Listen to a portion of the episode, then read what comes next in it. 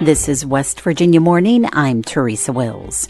Earlier this month, West Virginia University affirmed its decision to cut 28 majors and more than 140 faculty positions. A new art exhibition titled Deep Cuts by university faculty, students, and alumni reflect this loss. I started here in 2008 in the humanities department.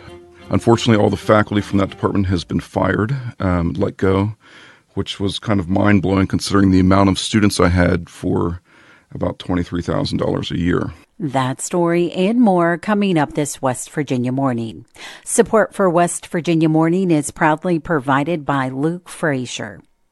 Constitutional questions surround a recent appointment by Governor Jim Justice. Randy Yohe has more. On August 30th, Justice appointed Delegate Mike Honaker, a Republican from Greenbrier County, to serve in the legislatively created position of Inspector General for the State Department of Homeland Security. However, the state constitution prohibits legislators from being appointed to any position created under law passed during their term of office. The governor's office says Honaker was hired into an existing Homeland Security position and will be formally appointed to the newly created position at a later date. Senator Donna Boley, Republican from Pleasants County, chairs the Senate Committee on Confirmations and says the issue will be investigated. It's unconstitutional for a delegate or a senator to vote on something that he later benefits from. The governor may be right, I don't know. Honaker says the job was never discussed or considered when he voted to create the position. For West Virginia Public Broadcasting, I'm Randy Yohe in Charleston. More than $7 million in federal funding has been approved for three West Virginia infrastructure projects. Caroline MacGregor reports. The money from the Economic Development Administration will support the expansion of a northern panhandle business complex, along with upgrades to water treatment and distribution systems in Pineville and Doddridge County. Senator Joe Manchin calls the investment a long term economic opportunity that he says will result in high paying jobs. Individual awards include more than $3 million for Business Development Corporation of the Northern Panhandle to support an expansion of the Beach Bottom Industrial Complex in Weirton more than 2.5 million for the Doddridge County Public Service District for water infrastructure improvements and 1.5 million to upgrade Pineville's water treatment and distribution systems, which will accommodate future expansion and new business development. For West Virginia Public Broadcasting, I'm Caroline MacGregor in Charleston. For people with mental health challenges, life can be complex. Add the trauma of incarceration, and they're caught up in a system that's not designed for treatment. Despite that, many people with mental illnesses are behind bars, sometimes without support or medication. On the latest episode of Us and Them, host Trey Kay hears the experiences of people who say the suicide watch cells and paper clothing designed to protect them while in jail were instead humiliating. Here's an excerpt of our new episode. Lara Lawson is from the town of Milton in Cabell County. She has her master's degree in sociology.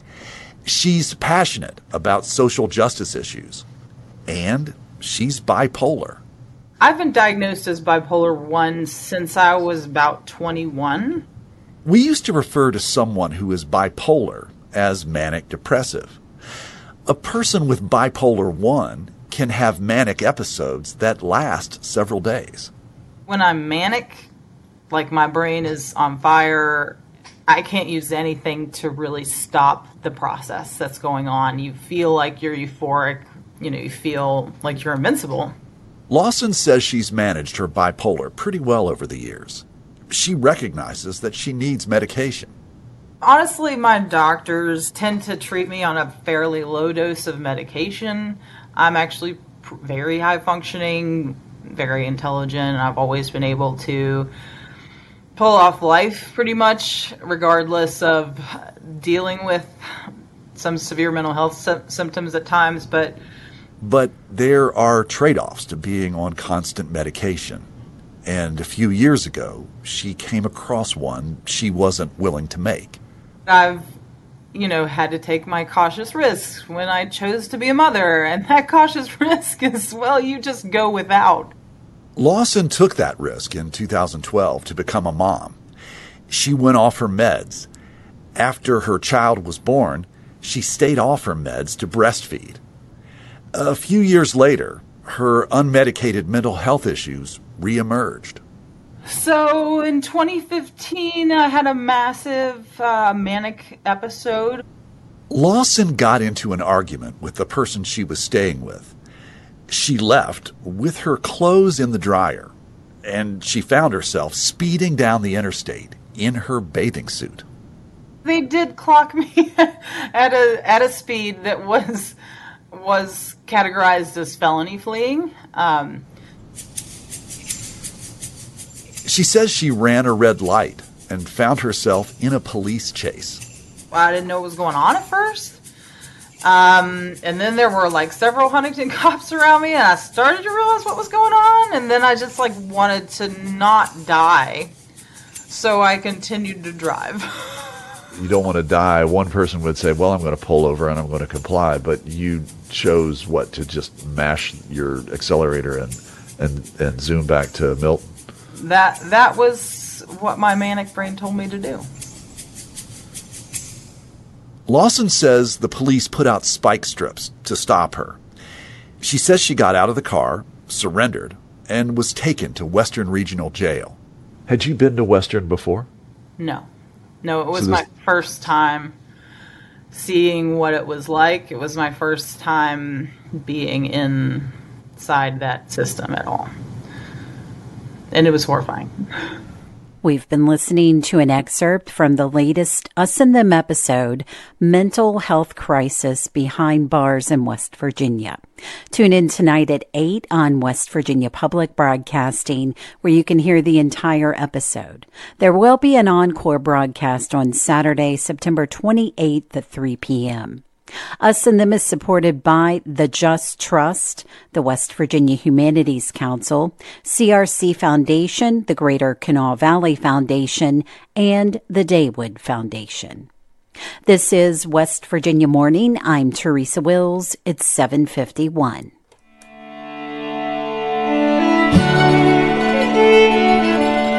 Rain and thunderstorms today, highs in the 60s and 70s.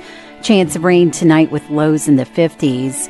Variable cloudiness tomorrow with a chance of rain and thunderstorms, highs in the 60s and 70s.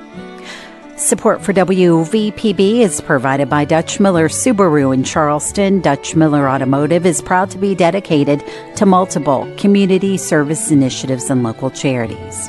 More about our team and the Subaru Love Promise at DutchMillerSubaru.com and by the Charleston Coliseum presenting Ringo Starr and his All Star Band on October 9th. Tickets at Coliseum Box Office or Ticketmaster.com.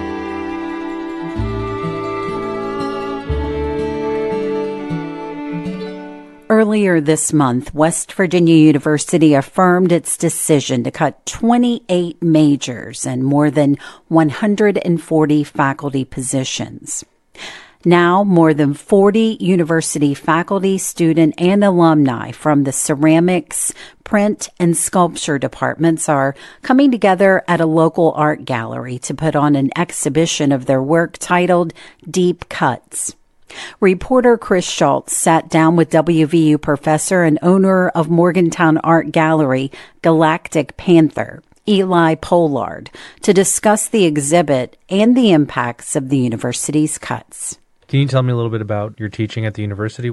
I do teach at the university currently, but this looks like it will be my final semester.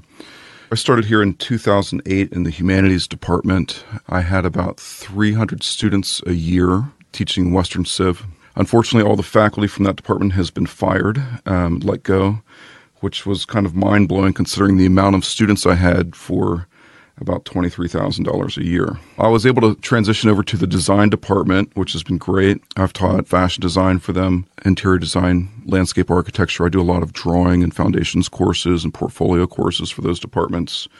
And I've been teaching in design and community development and also developing uh, study abroad courses We've gone all over. I started in Central America, and then things got a little bit difficult working in Central America. I wasn't allowed to go there anymore. And so I started working more in Europe. But I just got word last night that I won't be able to run those anymore either, which is a huge loss, again, to the students, you know.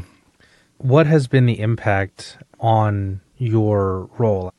Just this past few days, I've learned first off, maybe four or five days ago, I was told my position teaching is over.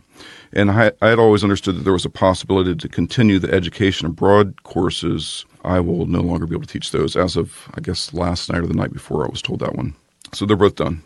So my focus is here on the gallery now. I've been here for 15 years teaching now, so it's kind of a, you know, take a moment to adjust, but I've had a lot of warning. Like I said, my first department was completely slashed.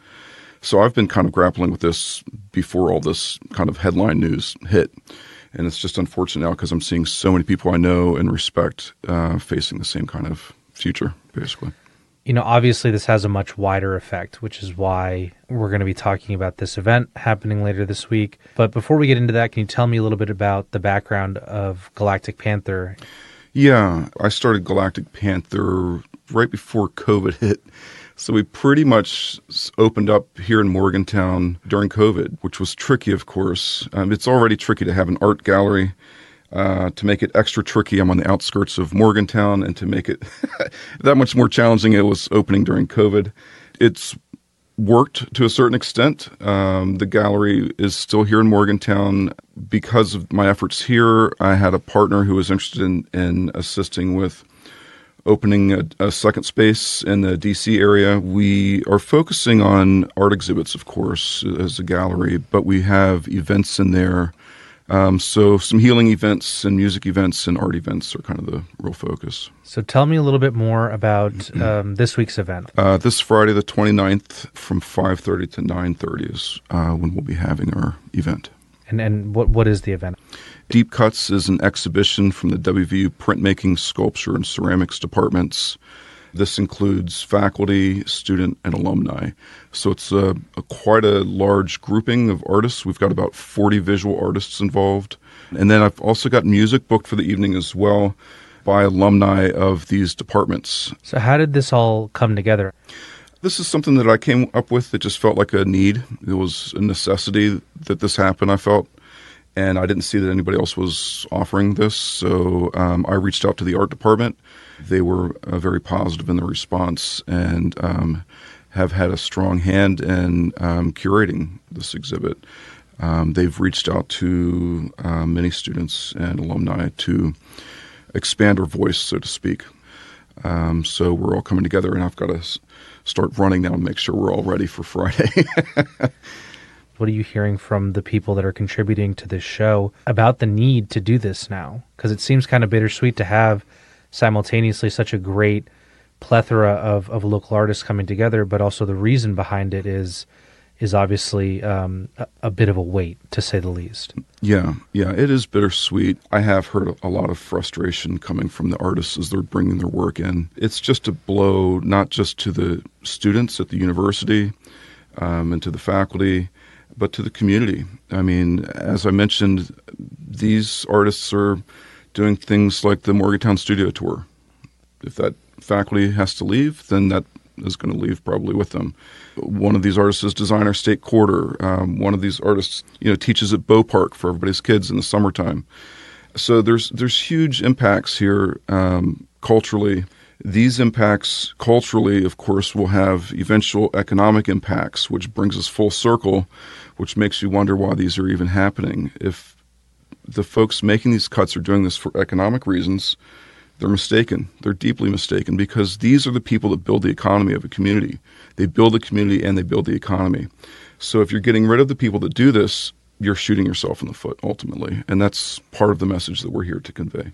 Is there anything else that I haven't asked you about? Uh, this is a free event. Again, it's Friday from 5:30 to 9:30. Donations are greatly appreciated. Buying artwork is highly encouraged. We would accept payment plans because this is supporting artists. It also, from day one at Galactic Panther, we have given a portion of all sales to local food banks. Please come out. Please respe- be respectful of the neighborhood, but come out in numbers and, and be heard. I don't know that I'm the spokesperson for the full process of what's happening at WVU. I'm just a, a kind of a modest megaphone for the artists in the area and the community that's being affected at large. I think this is a great opportunity uh, this weekend to come together and discuss this.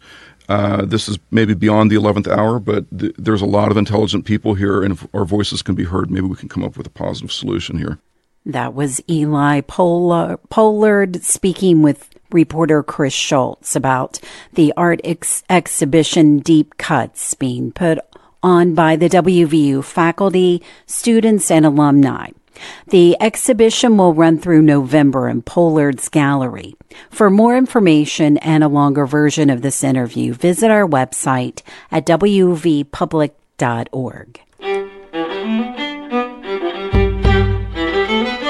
West Virginia Morning is a production of West Virginia Public Broadcasting, which is solely responsible for its content.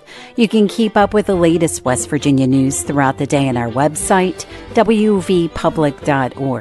Support for our news bureaus comes from Concord University and Shepherd University. West Virginia Morning is produced with help from Bill Lynch, Brianna Heaney, Caroline MacGregor, Chris Schulz, Curtis Tate, Emily Rice, Eric Douglas, Liz McCormick, and Randy Yohe. Caroline MacGregor is our assistant news director, and she produced today's show. I'm your host, Teresa Wills. This is West Virginia Morning.